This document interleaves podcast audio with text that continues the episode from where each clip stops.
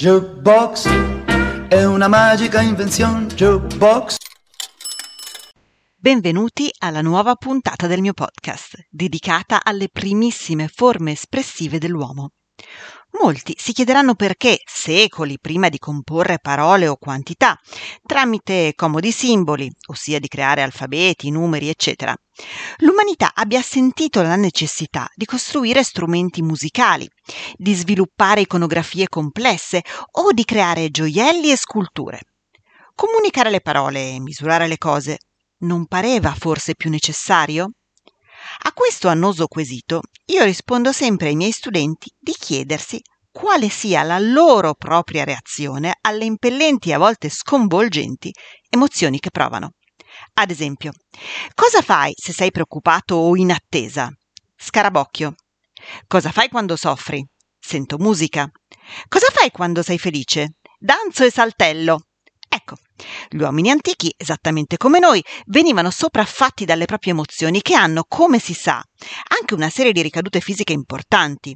Quindi, per poter gestire e sfogare tutto questo ingombrante ma vitale bagaglio, hanno creato l'arte con una certa urgenza, prima di elaborare lettere o numeri.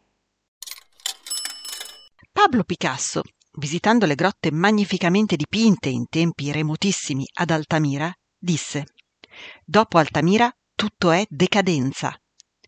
La grotta di Altamira, nella regione spagnola della Cantabria, è stata inclusa tra i patrimoni dell'umanità dell'UNESCO nel 1985. Circa cento anni prima, l'archeologo dilettante Marcelino Sanz de Sautola scoprì, grazie a sua figlia Maria di soli nove anni, le pitture sulla volta della grotta, Santuola e il più famoso ricercatore Juan Piera studiarono il sito, convenendo che i dipinti risalissero addirittura al Paleolitico e ne fecero una pubblicazione nel 1880. I grandi accademici europei, però, ne irrisero spietatamente le conclusioni, arrivando persino a dire che Santuola aveva architettato una truffa.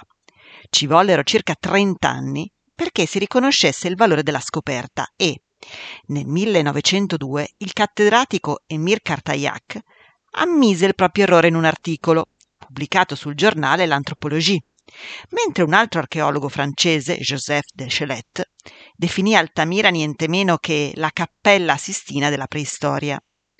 Purtroppo, Santuolo era già morto da 14 anni nella totale infamia. In successivi scavi anche grazie a tecnologie più moderne, si confermò la datazione dei dipinti fra 30.000 e 25.000 anni fa. Cosa si vede dunque in queste grotte? Gli artisti preistorici padroneggiavano le tecniche di sfumatura, diluendo l'ocra e ombreggiando le forme, con tratti di carboncino di vari spessori. Intuirono inoltre che si poteva sfruttare le irregolarità della roccia per dare tridimensionalità alle immagini, ad esempio tracciando corpi dotati di ventri prominenti o di arti appuntiti e scattanti. Gli animali più famosi sono quelli realizzati in tempi relativamente più recenti e sono soprattutto raccolti nella volta chiamata soffitto multicolore, dove compaiono molti bisonti, ma anche cavalli, cervi e ungulati, poi ci sono, sparse in altre sezioni, impronte di mani e varie altre specie di bestiame di fattura più antica. Col trascorrere dei decenni si è verificato che il respiro dei visitatori danneggiava irrimediabilmente i dipinti e dunque, dopo una limitazione restaurativa di cinque anni, dal 1982 si è dapprima creata una rigida selezione degli ingressi fino alla chiusura totale della grotta al pubblico dal 2002.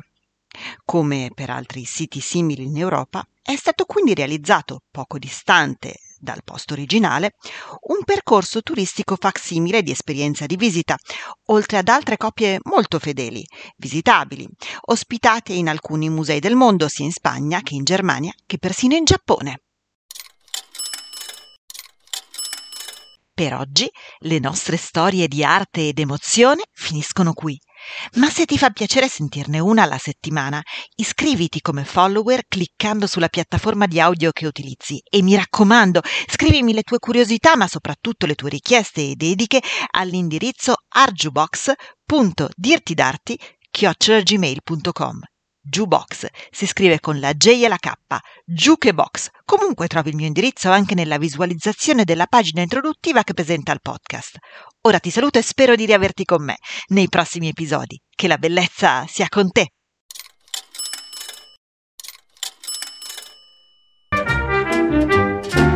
Jukebox è una magica invenzione. Jukebox